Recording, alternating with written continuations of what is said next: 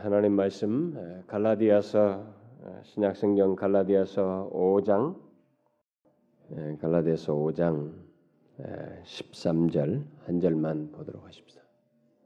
5장 13절 다 같이 읽도록 하겠습니다. 시작.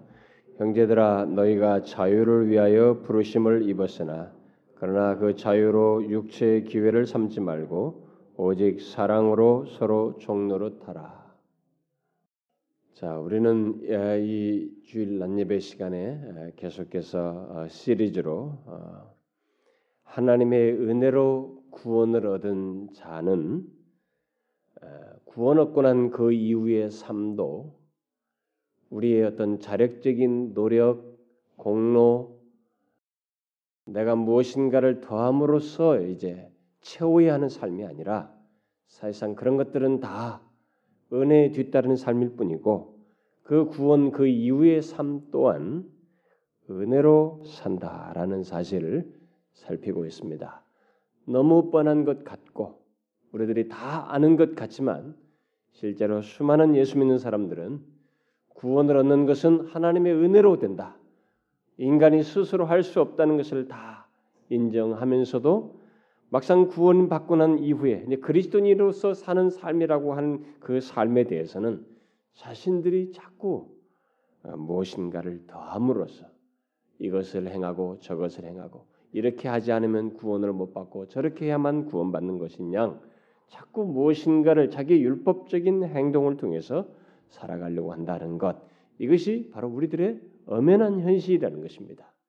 근데 그런 현실이 가능한 것은 인간이 가지고 있는 이 본성 때문에 일차적으로 그렇다. 인간은 무엇인가 하나님의 은혜에 의해서 전적으로 된다는 것을 만족스러워하지 않습니다. 인간은 자꾸 어, 내가 무엇인가를 한 것 안에서 만족을 하고 안심을 하려고 하는 경향이 있다는 것입니다. 그래서 자기가 무엇 무엇 무엇인가를 하고 경건 생활을 하고 이것 이것을 했을 때 무엇인가 나는 그리스도인이야. 나는 그리스도인으로 잘 유지하고 있어. 나는 구원받은 사람이야라는 생각을 자꾸 갖는다는 것입니다. 그게 좋은 신앙 같지만 사실 하나님의 은혜를 없인 여기는 하나님의 예수 그리스도께서 십자가에서 이루신 구속의 은혜의 부요함을 오히려 불충족한 것으로 여기는 불신앙적인 요소라는 것입니다. 잘못된 신앙이라는 것이죠. 그래서 저와 여러분이 이 땅을 살면서 뭐 먹고 사는 것 어, 살면서 이렇게 그 이후에 구원받고 난 이후에 있는 모든 부차적인 것은 사실 은혜 뒤따르는 삶이에요. 그 은혜를 누리면서 어, 우리가 이렇게 추가적으로 어, 하나님께서 베푸시는 그 은혜들을 이렇게 경험할 뿐이지 뭐 그런 것들을 통해서 하나님의 구원을 이게 우리가 구원을 이룬다거나 구원을 얻는다 그것은 아니라는 것입니다. 그래서 우리가 구원 받고 난 이후에도 은혜로 산다. 아, 이것을 항상 염두에 둬야 됩니다. 우리가 뭐 은혜를 누리며 사는 가운데서 먹고 사는 것이라든가 뭐 부유하게 사는 것, 가난하게 사는 것, 높은 지위를 갖고 사는 것, 낮은 지위에 살고 가지고 사는 것, 뭐 이런 것들은 어, 영원히 변치 않는 은혜, 곧 죄와 율법과 사망과 같은 것에서 더 이상 매이지 않고 정죄함이 없는 하나님의 자녀에게 허락된 이 은혜, 신분, 그 신분과 지위를 가지고 사는 것에서 다 부차적으로 사람에 따라서 허락되어지는 것이에요. 그것이 우리의 신분과 지위를 영원한 신분과 지위를 좌우하지 않습니다. 그래서 이 땅에 하나님은 놀랍게도 예수님 당시에도 참 똑똑하고 이 지성적이고 뭔가 사회적 지위가 있는 사람들은 그것을 자꾸 믿다 보니까 그것을 의지하다 보니까 주님께 잘 안 나왔어요.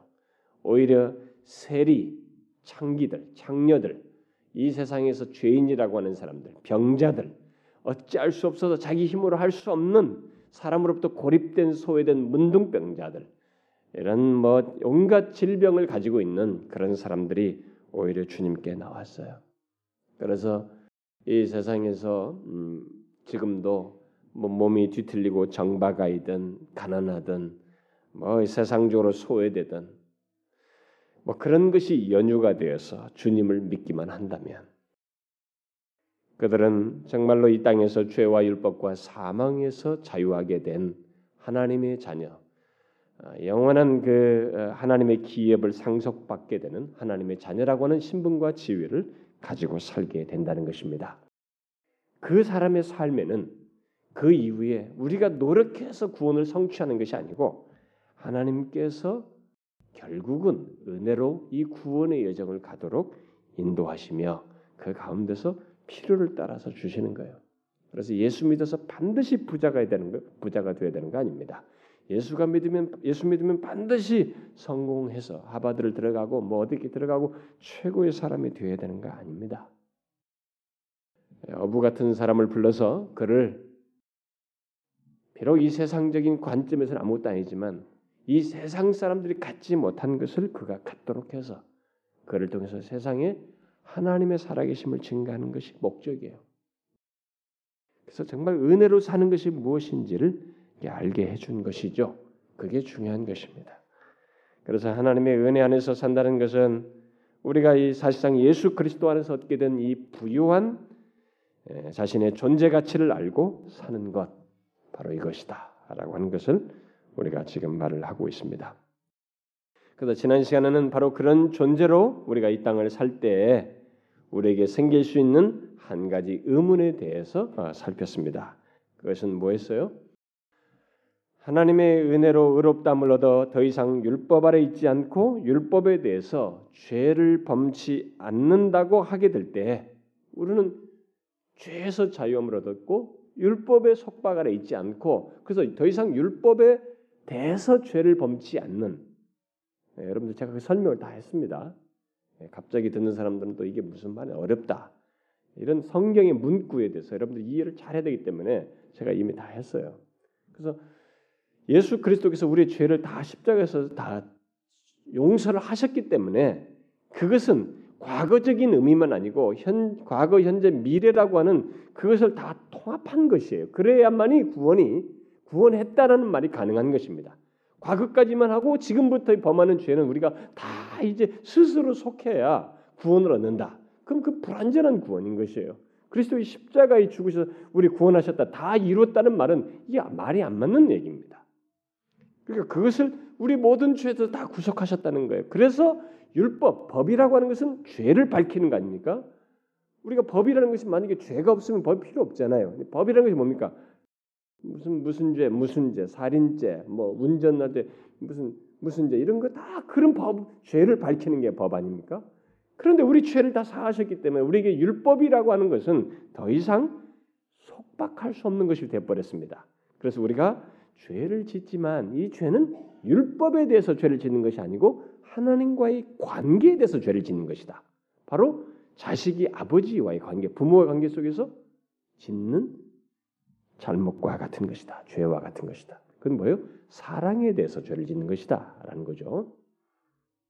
그래서 우리가 내 자식이 나한테 죄를 범하면 잘못하면 관계를 끊지 않지 않습니까? 바로 그런 성격이라는 거예요. 그럼 우리가 밖에 사회 속에서 죄를 범하면 그것은 어, 재판을 받아야 되는 것 같은 것이죠. 바로 그런 그래서 그리스도인이 된 사람에게 있어서 율법은 이제 더 이상 우리를 속박하지 않고 그래서 율법에 대해서 죄를 범치 않는 자가 되었어요. 이렇게 되고 나니까 질문이 생기는 것입니다. 그러면 이제 그 구원받았다고 하는 우리들의 그럼 율법은 뭐냐? 성경이 수도 없이 율법으로 가득 차 있는데 하라 하지 마라 말이지. 너희들은 이렇게 하고 이렇게 하고 이렇게 이 계명들로 가득 차 있는데 그러면 이 율법은 우리에게 무슨 의미가 있느냐라는 이 질문이 뒤따를 수 있다는 것. 바로 그 문제를 지난 시간에 살폈습니다. 그것을 좀 잠깐 여러분들 다시 정리해 드리면 그 우리가 그렇게 이해, 율법에 대해서 자유하게 됐다고 하면은 사람들이 이제 오해할 수 있는 거죠. 그러면 율법의 속박에서 우리가 벗어났으니까 이제 율법은 우리 그리스도인들에게 의미가 없지 않은가? 성경에서 하라 하지 말라는 이런 내용들은 더 이상 의미가 없는 거 아닌가? 이제 그런 말씀은 무시해도 된다는 거 아닌가? 라는 질문이 야기될 수 있다는 거죠. 여러분 거기에 대해서 제가 간단히 정리했습니다. 먼저 그 두 가지 면에서 율법이 율법의 율법이 우리에게 있어서는 무능하다라는 것을 말을 했죠. 그게 뭐였습니까?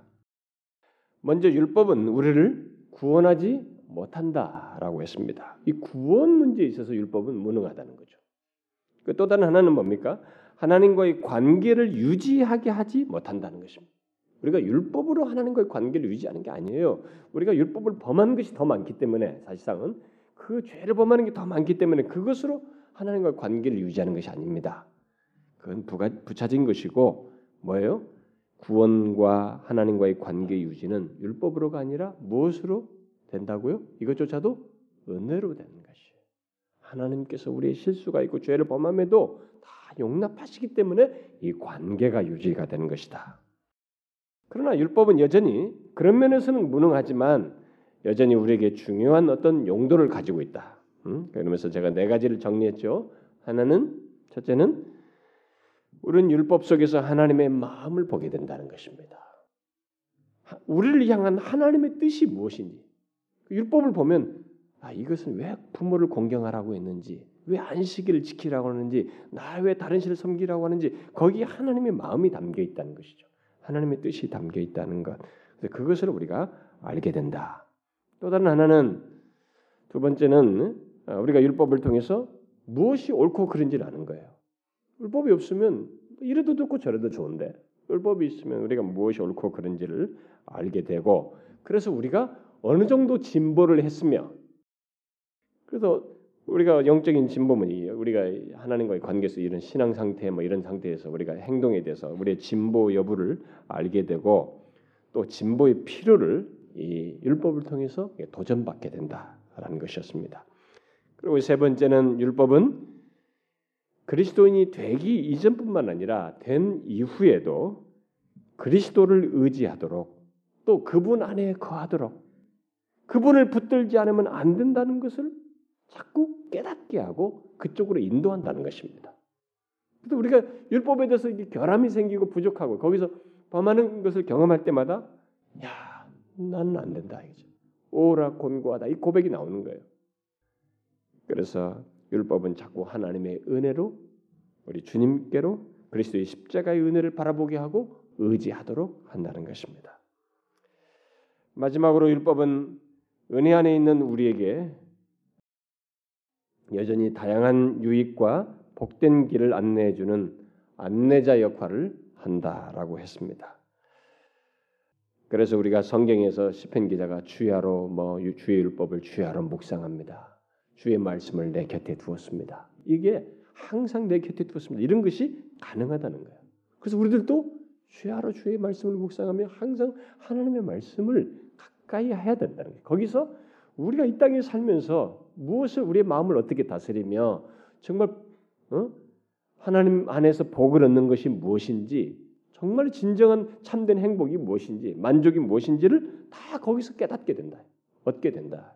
그래서 주의 말씀을 항상 가까이 해야 된다. 바로 이런 율법의 용도 때문에 우리 그리스도인은 은혜 안에 살면서도 이제 십계명이나 이런 도덕적인 율법들을 지켜야 하고 항상 가까이 해야 된다. 바로 그것이 제가 지난주에 살폈던 내용입니다.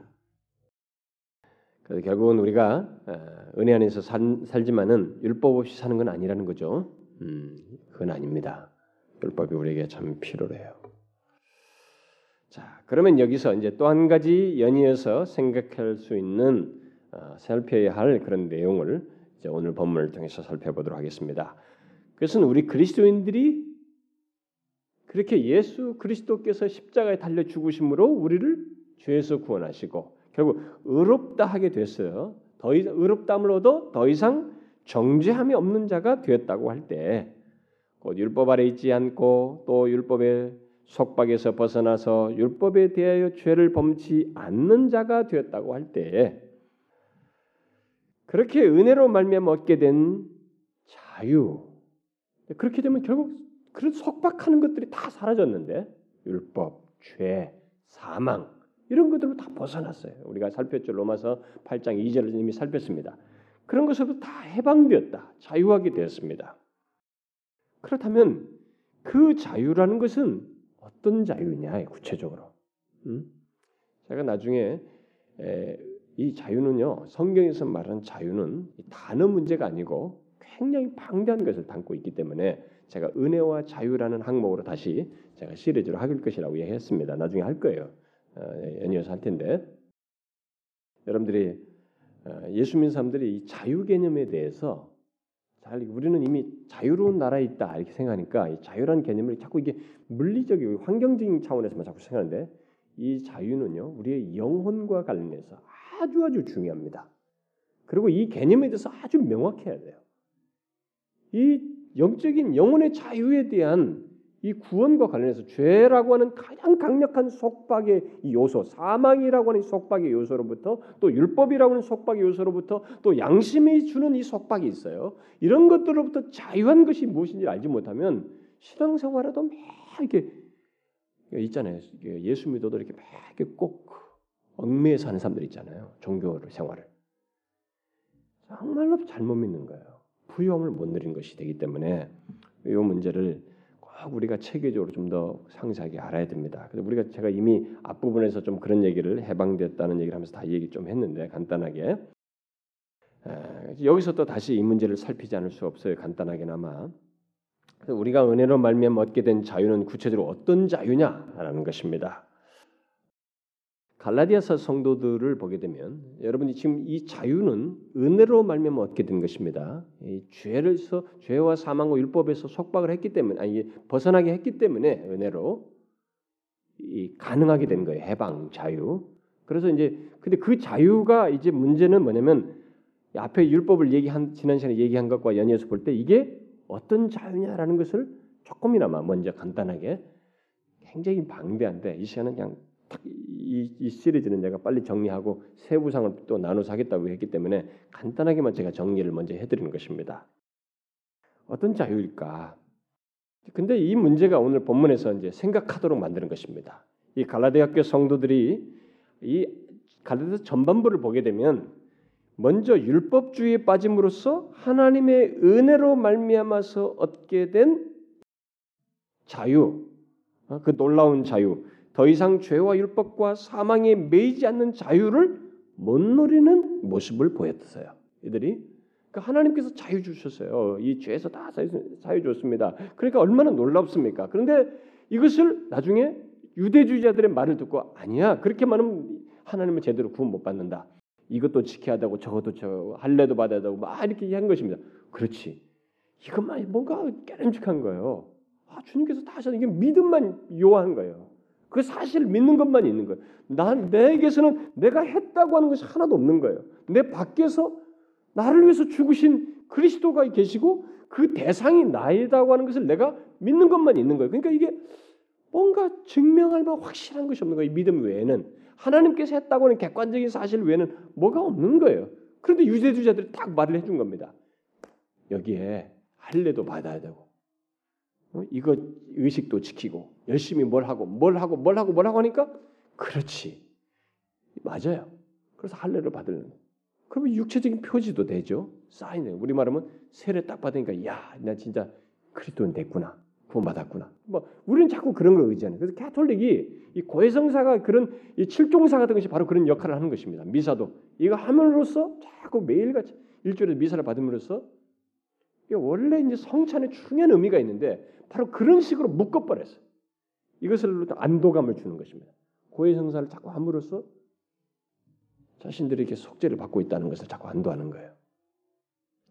그게 그게 다 율법주의예요, 결국. 율법주의에서 나온 것입니다. 그 사람들이 맞아. 그러면서 하려고 한 거예요. 자유가 속박되는 것입니다. 아이고 이것도 해야 되는데 저것도 해야 되는데 뭐도 해야 되는데 이거 안 하면 큰일 나는데 이렇게 하면서 신앙생활 하는 거예요. 그 율법주의에 빠졌습니다. 그래서 그것을 이제 전반부에 딱 경고한 뒤에 5장 1절에서 그리스도께서 우리로 자유케 하려고 자유를 주셨으니 다시는 종의 멍에를 매지 말라. 이렇게 하면서 그 자유를 제대로 누리라고 바울이 얘기해요. 그러나 이제 그 은혜로 말미암아 얻게 된 자유는 오용될 소지가 또한 있다는 것이에요. 그래서 이제 그 내용이 오늘 본문에 덧붙여지고 있는 것입니다. 그럼 뭐예요? 또 다른 극단인 것입니다. 앞에는 율법주의 뭔가를 해야 된다는 것에 의해서 자유를 못 누리는 일이 생겼는데 이제 자유가 있다고 생각하니까 또 다른 극단으로 치우치는 일이 있을 수 있어서 또 아마 그런 요소가 이들에게 있었나 보죠. 그래서 오늘 본문을 얘기하는 것입니다. 너희가 자유를 위하여 부르심을 입었으나 그러나 그 자유로 육체 기회를 삼지 말라. 또 다른 반대쪽이 얘기를 하는 것입니다. 그러니까 이제는 자유를 남용하지 말아야 된다라는 문제를 얘기하는 것입니다. 여기서 우리가 주목할 말씀은 하나님의 은혜로 말미암아 죄와 사망과 율법에서 자유하게 된 우리들이 소유하게 된 이 자유를 육체의 기회로 삼아서는 안 된다는 거예요. 다시 말해서 우리들이 은혜 안에서 사는 것 또는 은혜로 자유를 누리는 것과 방종은 구분해야 한다는 것입니다. 요거 여러분 잘 구분하셔야 됩니다. 여러분은 어떤지 모르겠어요. 더 이상 정죄함이 없다는 은혜의 부요함을 알고 난 뒤에 그 자유케 되었다는 것을 알고 난 뒤에 그 은혜와 자유를 남용할 위협과 위험에 여러분들이 그 직면한 적이 없는지 아마 그렇게 직면해 본 적이 없어요? 야, 지금까지 여러분 저 은혜 시리즈와 앞서서 막 그 얘기 제가 다 했잖아요. 뭐 더 이상 정죄함이 없다. 사실 뭐 죄를 지어도 조금 뭐 캥길 거 있지만 그래도 이 너무 이 사실 크기 때문에 괜찮다 말이지. 네, 그런 얘기 다 했어요. 그러니까 그러고 나니까 여러분 한 켠에서 음? 이 자유를 좀 남용하고 싶은 그러면서도 뭐 아, 이렇게 해도 뭐 괜찮겠지 하는 그런 마음이 일어나지 않더냐는 거예요. 바울은 오늘 본문에서 우리 그리스도인은 은혜와 자유를 절대로 육체의 기회로 그 죄를 범하는 기회로 삼는 유혹 그 위험에 넘어가서는 안 된다라고 말하고 있습니다. 그렇게 해서는 안 된다는 거예요. 자, 오늘 본문을 통해서 우리는 이 문제를 은혜와 함께 같이 생각해 봐야 됩니다. 이것이 바로 은혜 안에서 사는 것과 밀접하게 관련되어 있고 균형을 갖는 것이기 때문에 함께 살펴야 돼요. 본문에서 말하는 이 육체라고 하는 것은 이 우리 이 몸, 어? 이걸 아니 이 몸을 말하는 것이 아닙니다. 예, 몸을 말하는 것이 아니고 죄악된 품성을 말하는 거예요. 우리 안에서 일어나는 이 죄를 짓고 싶어하는 이런 성향 같은 거, 죄악된 품성을 말하는 것입니다. 인간은 모두 이런 육체의 소욕을 가지고 있어요. 음, 가지고 있죠. 물론 거듭난 사람도 우리 안에는 이 육체의 소욕이라는 것이 있습니다. 그게 남아 있죠. 그래서 그 뒤에 보면은 뭐 5장 그 16절 17절을 보게 되면 육체의 소욕과 성령의 소욕이 우리 안에서 다툰다. 서로 거스린다라는 말을 하는 것입니다. 예수 믿기 전에는 성령의 소욕이라는 것이 없고 오직 육체의 소욕만 있었습니다.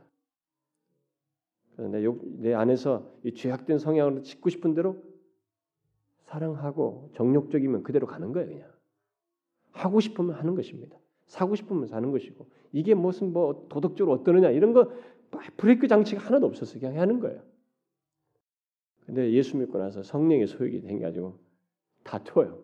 그건 아니다. 하나님이 기뻐하지 않는다. 그래서 예수 믿고 나니까 이게 이제 충돌이 되는 것입니다. 두 소욕이 다툽니다. 그렇다면 자유를 육체의 기회로 삼지 말라라는 이 말은 결국 이런 것과 관련해서 볼 때 뭐예요? 우리에게 허락된 자유를 죄악된 품성을 드러내는 기회로 곧 죄를 범하는 기회로 삼지 말라는 것입니다. 예수 믿기 전에 자유라고 하는 것은 뭐 자유란 자, 실상 자유도 아닙니다만은 그 자유라고 하는 것은 그저 육체의 소욕을 따라서 하고 싶은 대로 하는 것 그거였어요. 그러나 예수 그리스도의 피로 죄 사함을 받아 죄에서 자유하게 된 것은 육체의 소욕에 이끌려서 사는 것으로부터 이제 자유할 수 있게 됐다는 것입니다. 제 말을 잘 이해하셔야 됩니다. 여러분 예수를 믿기 전에는요 우리가 육체의 소욕에서 자유하지 않습니다. 여러분이 과거를 잘 보시면 알아요.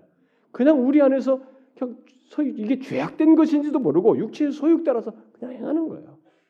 여기를 이것을 분별해서 딱 카트한다거나 이것을 거스린다는 것이 우리에게 가능치가 않았어요. 그런데 예수를 믿고 나니까 우리가 성령의 소욕을 소유하고 나니까 이것에 대해서 육체의 소욕에 대해서 자유해서 분별하여 거절할 수 있는 이런 자유와 소위 성령의 능력이 우리 가운데 있게 된 것입니다. 가능하게 되었어요. 그러니까 이전에는 우리는 육체의 종노릇을 하며 죄를 안 지울 수 있는 죄를 짓지 않을 수 있는 그런 자유 자유라는 것이 없었어요. 그런데 이제는 육체의 소욕을 거절해서 죄를 짓지 않을 수 있는 자유가 우리에게 생기게 되었습니다. 그게 바로 이제 성령의 소욕을 따라서 죄를 거스르는 거예요. 완벽하게 죄를 짓지 않는다는 것은 아닙니다. 그렇지만 전에 없었던 그런 능력 또는 자유가 우리 안에 있게 되었다는 거죠. 여러분 그 자유와 능력을 가지고 죄를 대항하며 사는 것 이게 뭐냐 이게요. 이게 바로 은혜 안에서 사는 거예요. 여러분 은혜 역사 안에 있지 않으면 죄를 분별하여 대항하는 일이 가능하지가 않아요. 여러분들이 이것은 지금이라도 당장 시험해 보면 됩니다. 그리고 예수를 믿지 않는 사람을 쫙 보면 돼요. 그들은 죄를 거스르지 않습니다. 눈치를 봐서 정리를 할지 몰라도 자기 안에서 일어나는 것을 이게 죄다라는 분별도 하지 않을 뿐만 아니라 그것을 이겨낼 힘이 없어요. 이겨낼 힘이 없습니다.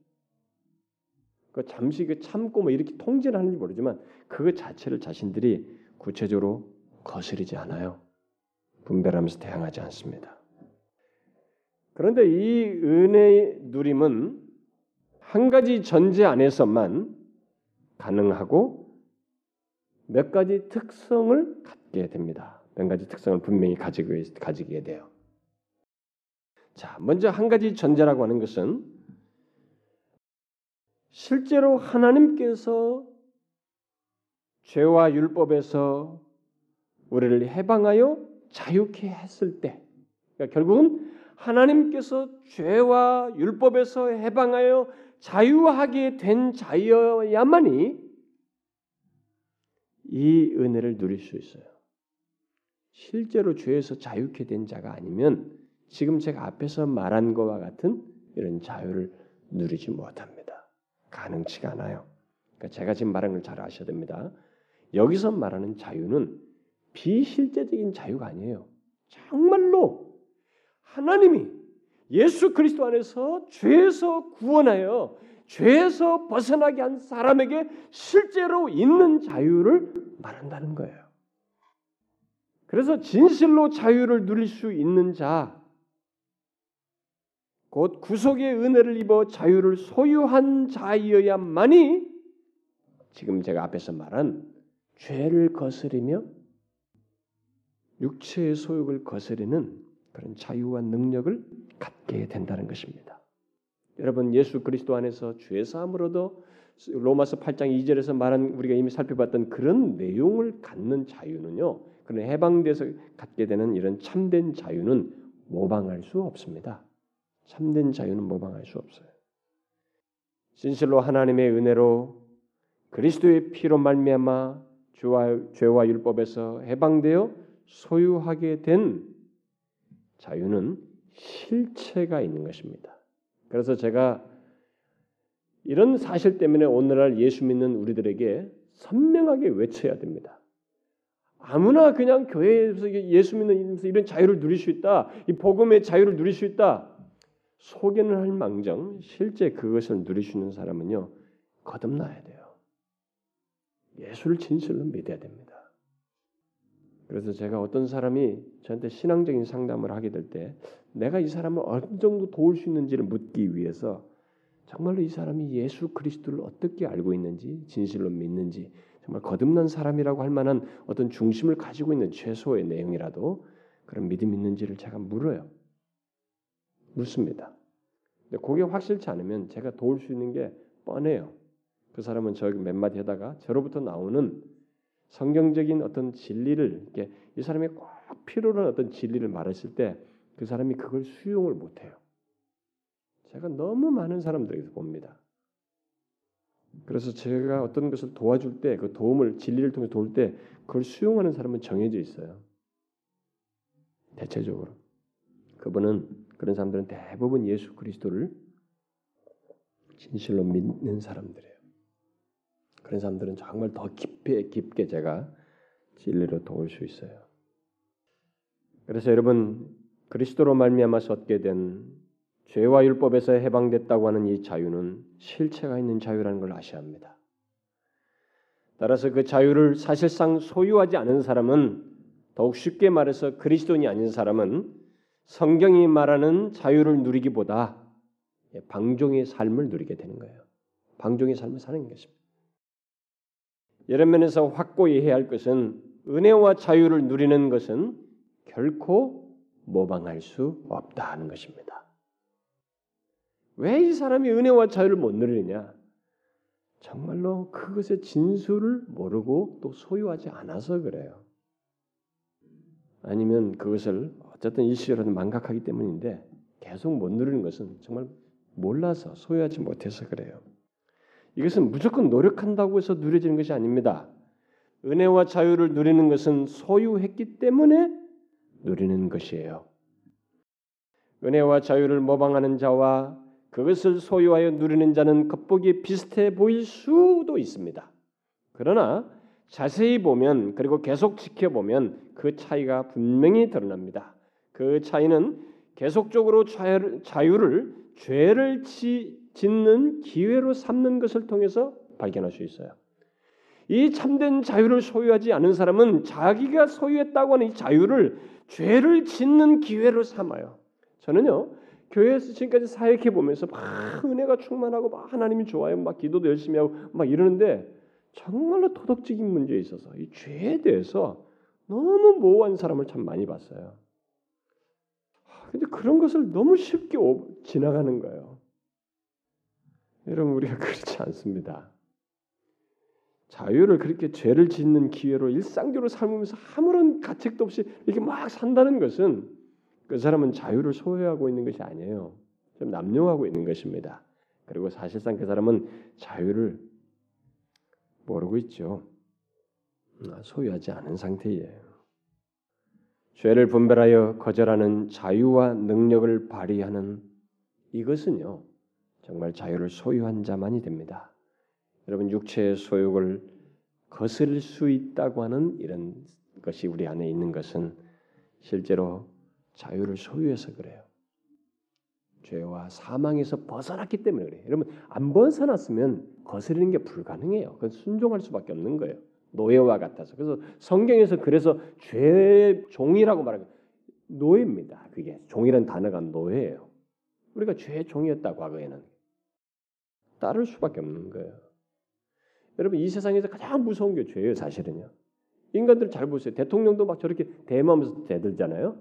거기서 심지어 막 자유를 속박하면 아무리 공산국가에서도 막 저항할 수 있는 것입니다. 마음으로라도 할 수 있는 거예요.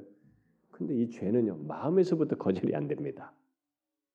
육체의 소욕은 여기서부터 꿈틀거리는데 그게 그게 거절이 안 돼요. 절대 권력을 가진 것처럼 다 순종해요 사람들이. 뭐 대통령이냐 사회적으로 똑똑한 사람이냐 지위가 있냐 교수냐 소용없어요. 교수랄지라도 자기 육체의 소욕을 따라서 사는 것입니다. 그래서 스캔들도 일으키고 뭐 사기도 치고 말이죠. 어, 돈을 가지고 어떻게 한다든가 뭐 이러지도 하는 거예요 인간들이요. 그러므로 예수를 믿는다고 하면서 곧 하나님의 은혜로 죄 사함을 받았다 받아 참된 자유를 소유했다고 말을 하면서 그 자, 자유를 죄를 짓는 데 사용한다면 그는 사실상 자유를 소유한 자라고 말할 수 없습니다. 그리스도인이라고 말할 수 없어요. 그래서 브라운이라는 사람은 이렇게 말했습니다.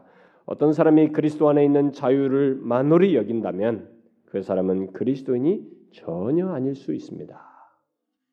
그렇죠.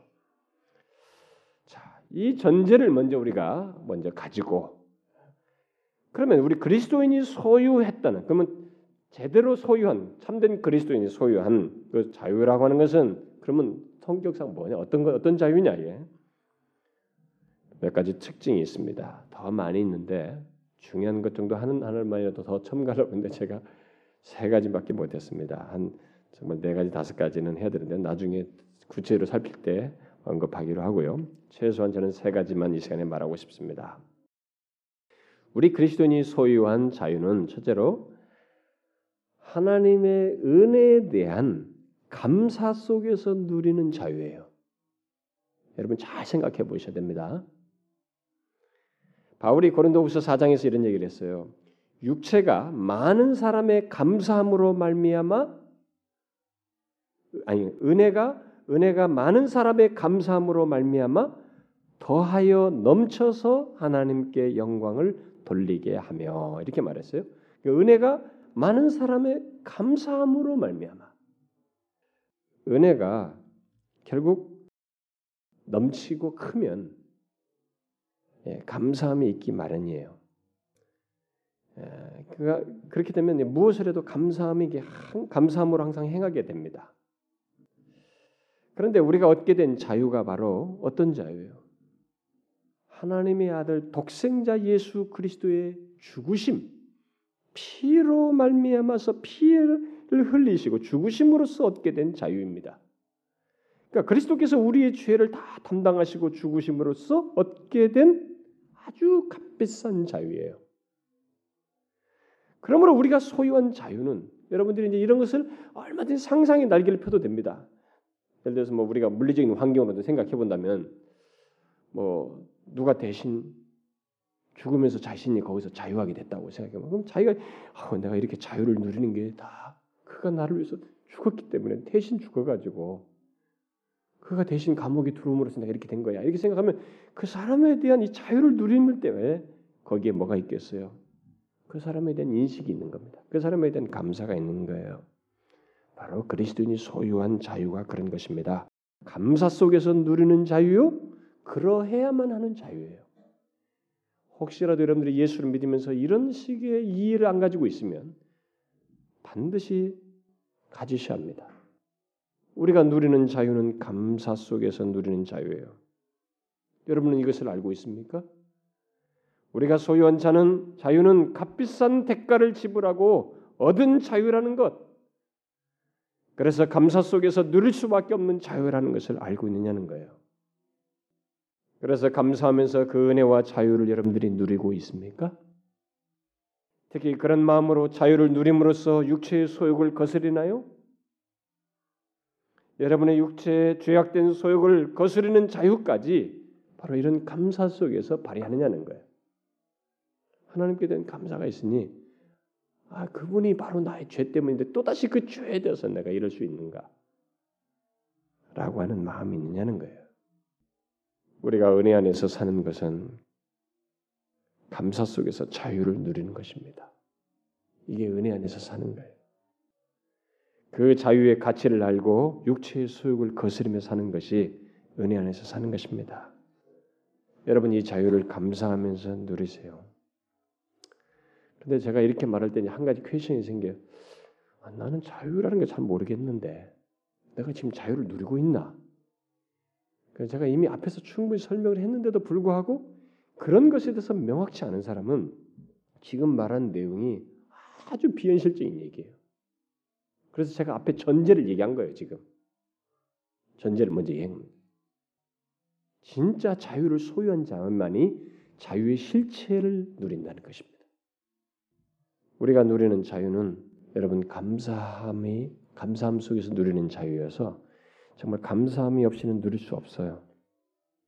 여러분 잘 보세요.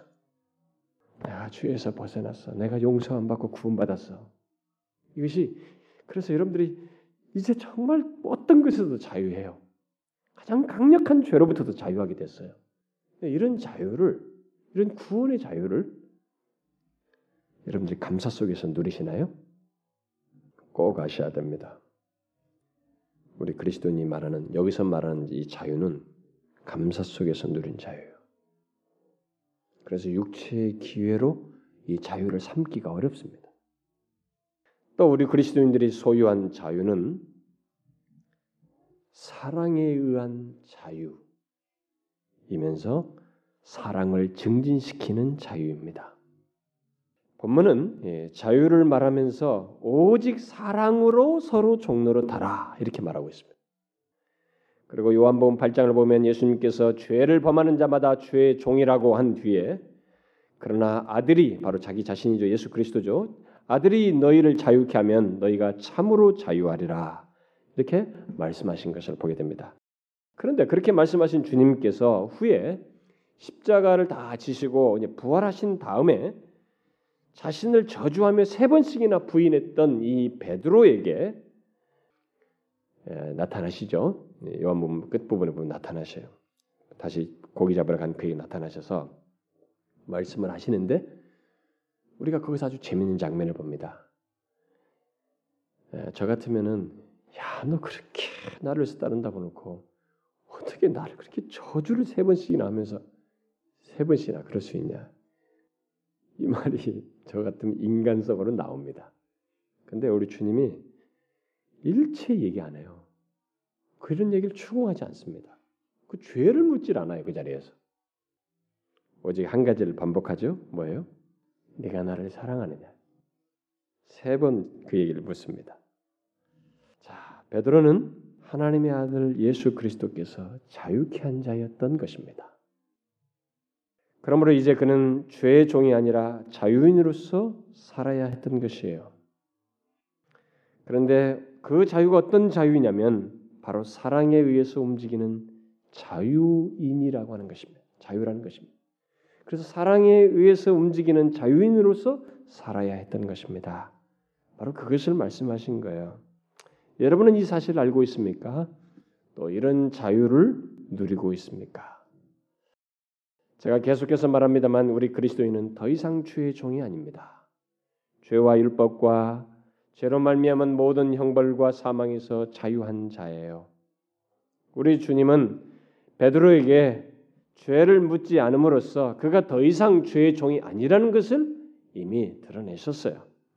자유케 된 자라는 것을 드러내셨습니다. 그런데 주님은 그 자유가 사랑으로 말미암은 자유요, 사랑으로 나타나는 자유이며 사랑을 이루는 자유여야 한다는 것을 너는 나를 사랑하느냐라는 질문을 통해서 밝히시고 있는 거예요. 베드로에게 하신 주님의 말씀을 곁에서 듣고 그것을 기록한 이 요한복음을 기록한 사도 요한은 나중에 뒤에 또다시 기록한 요한일서에서 이렇게 말을 하죠. 하나님이 우리를 사랑하는 사랑을 우리가 알고 믿었노니 하나님이 우리를 사랑하는 그 사랑을 우리가 알고 믿었노니 하나님은 사랑이시라.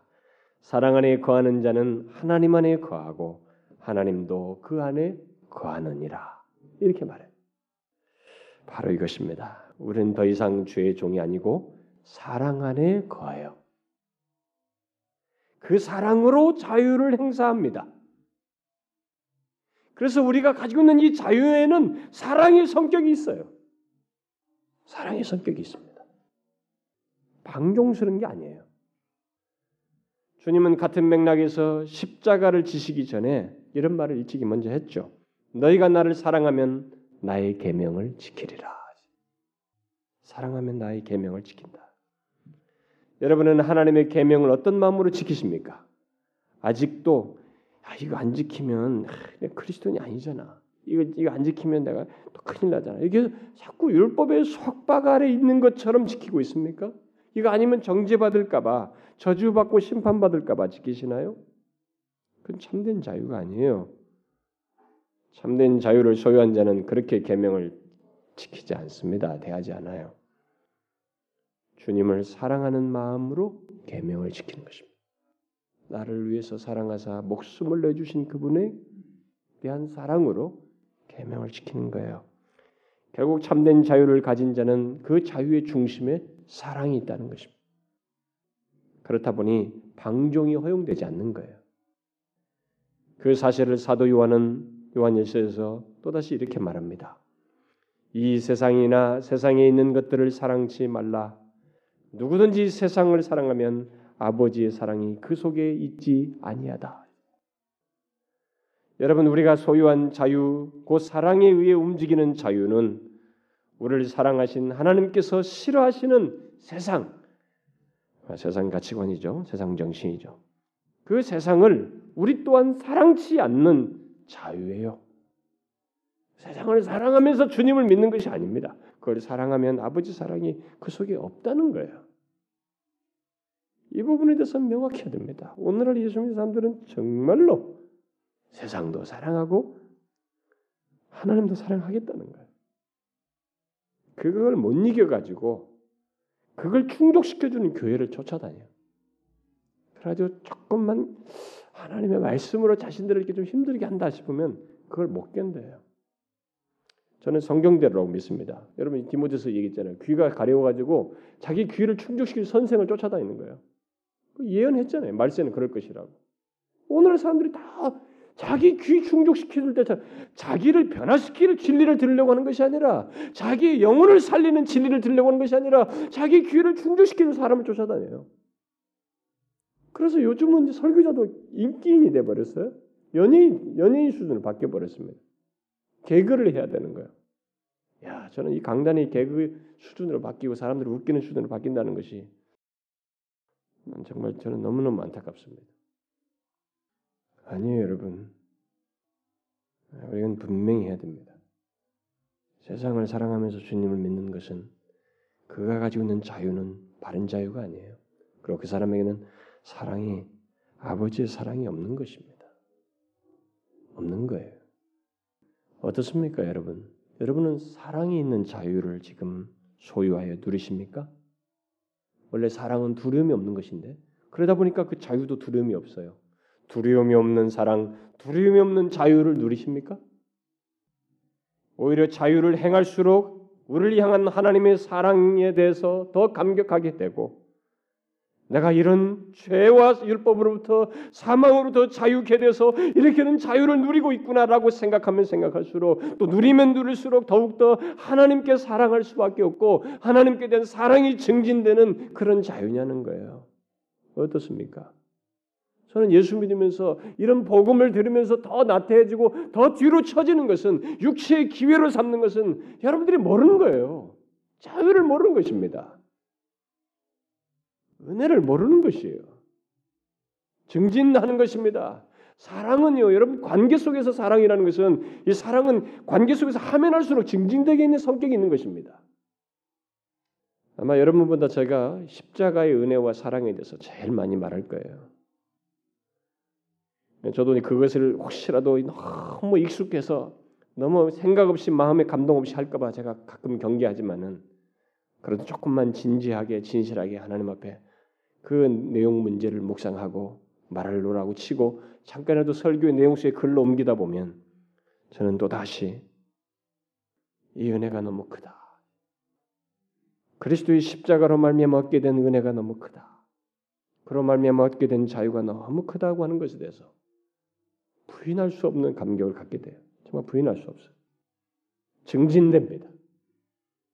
그 은혜가 너무 큽니다.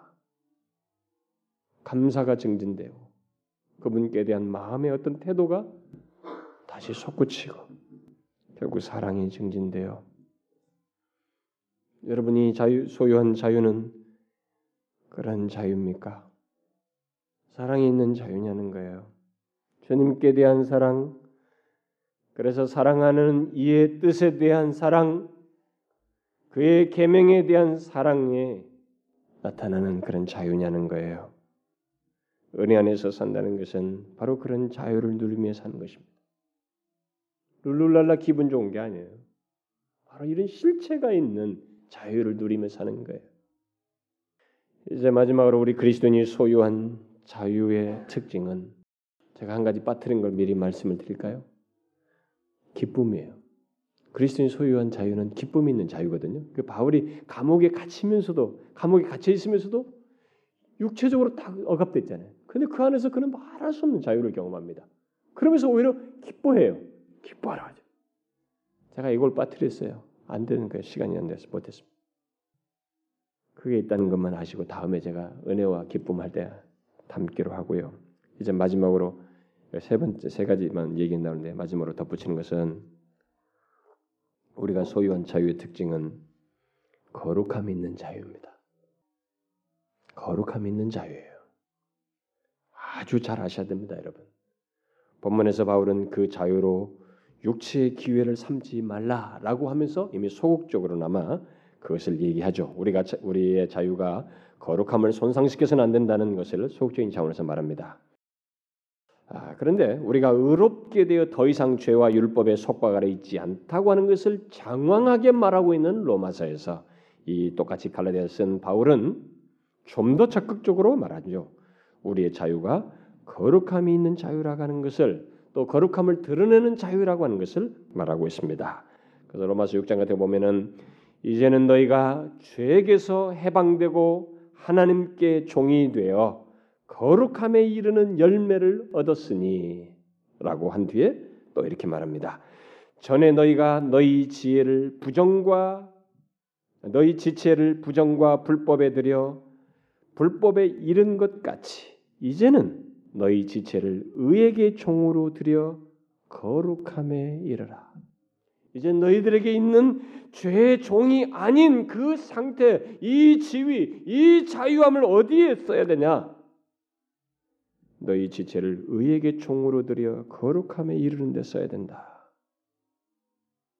그래서 우리가 소유한 자유는요, 거룩함이 있는 자유예요. 기독교 신앙은 죄를 방조하고 조장하는 종교가 아닙니다. 뭐 이제 그리스도께서 우리를 죄를 다 용서하셨으니까 아무렇게 살아도 된다 그런 거 아니에요. 그런 것은 모두 가짜 복음이에요. 여러분들은 행복해야 됩니다. 행복해만 하면 됩니다. 이거 가짜 복음이에요, 여러분. 하나님께서 그리스도의 피로 우리를 구속하신 것, 곧죄 용서하신 것은 우리들이 계속 거룩함에 이르도록 하기 위한 것이었습니다. 그러므로 만일 더 이상 정죄함이 없는 자유, 하나님의 자녀된 신분을 누린다고 하면서 거룩함이 없다면 그 사람은 자유를 남용하고 있거나 아예 참된 자유를 소용하지 소유하지 않고 있기 때문에 그럴 것입니다. 하나님의 자유 아니 그리스도인의 자유는 여러분 육체의 기회를 보장하고 제공하는 자유가 아닙니다. 정반대로 하나님의 진리를 즐거워하고 그 진리에 순종하는 자유요. 거룩하신 하나님을 닮고자 하는 자유이며 거룩함을 드러내는 자유예요. 거룩함이 없는 자유는 성경이 말하는 자유가 아닙니다. 잡는 자유가 아니에요. 그것은 다 모조품입니다.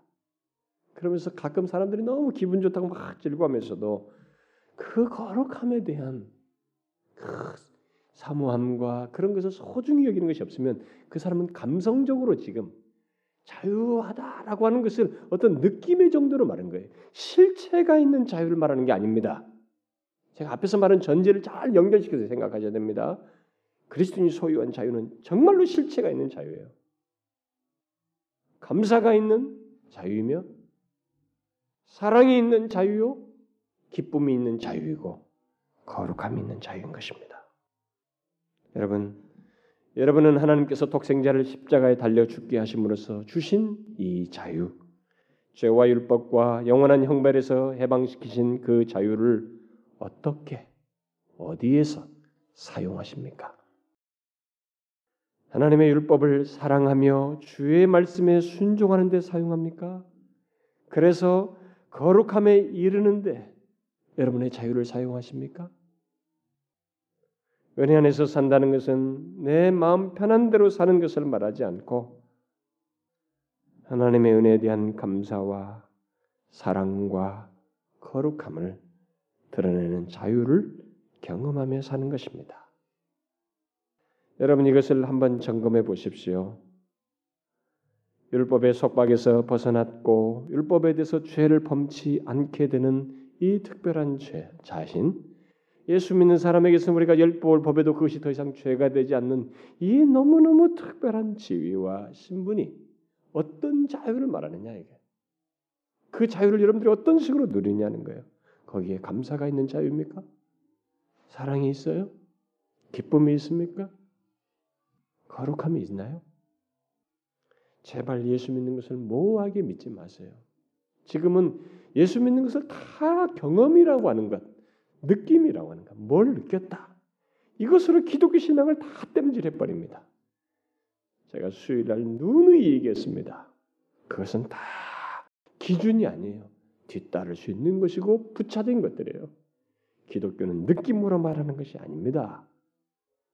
그래서 사람들이 자꾸 율법주의나 이 감각주의로 빠지는 거예요. 느끼려고.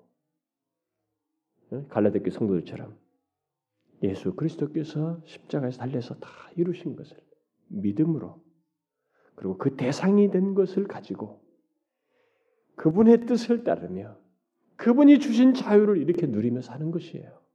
어? 이렇게 사는 것이. 그 실체가 있는 자유를 누리는 것이 그리스도 예수 믿는 거예요. 이런 것은 소홀하면서 기도했는데 방은 받았다는 거예요. 뭐 하나 느꼈다는 거예요. 그걸로 다 보장된 줄 알아요. 제가 누누이 얘기하지만 체험, 예수 이름을 귀신 쫓고 뭔 선지자 노릇하고 다 느끼고 체험했다고 하는데 내가 너를 도무지 알지 못한다는 말을 들을 사람들이 많이 있는 것입니다. 네, 왜? 그런 경험은 있는데 하나님의 뜻대로 행치 않은 거예요. 이런 게 실체가 없었던 거예요. 그래서 지금 한국 교회가 뭐 몇천 몇 천만 명이 가까고 몇, 몇 백만 명 예수 믿는 그들이 다 하나님 앞에서 다 인정받을 사람이겠어요? 우리는 그렇게 생각하면 안 됩니다, 여러분.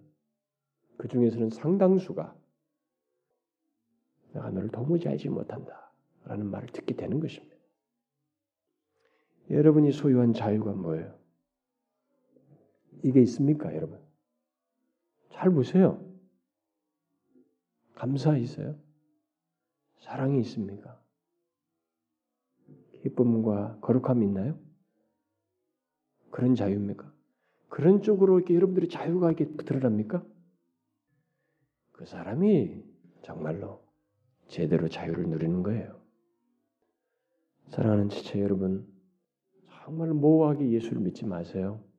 하나님의 말씀을 따라서 이런 실체가 있는 너무 투명한 그 이 세상이 소유할 수 없고 줄 수 없는 하나님으로부터만 오고는 이 실체가 있는 은혜와 자유를 알고 누리면서 살라는 것입니다. 그게 은혜 안에서 사는 거예요. 기도합시다. 하나님 아버지, 우리가 도대체 얼마나 큰 은혜를 입었는지, 그리고 독생자가 십자가에 달려 죽으심으로 성취하시고 우리가 허락한 은혜가 얼마나 많은지, 특별히 죄와 율법과 사망과 온 모든 형벌로부터 구원해 주셔서 자유케 하신 이 자유가 얼마나 큰 자유요 부유한 자유인지 주님 우리가 너무 몰라서 못 누리는 건 아닌지요. 오히려 그것을 제한하며 율법주의에 빠지거나 아니면 방종의 기회로 삼지는 않는지요. 주여 이 실체가 있는 자유를 제대로 알고 소유한 채 그것을 그대로 정말 부유하게 이 땅에서부터 누리는 저희들이 되기를 원합니다. 감사가 있는 자유요, 사랑이 있는 자유이며 기쁨과 거룩함 있는 자유를 누리며 살아가는 저희들 되게 하옵소서. 예수 그리스도의 이름으로 기도하옵나이다. 아멘.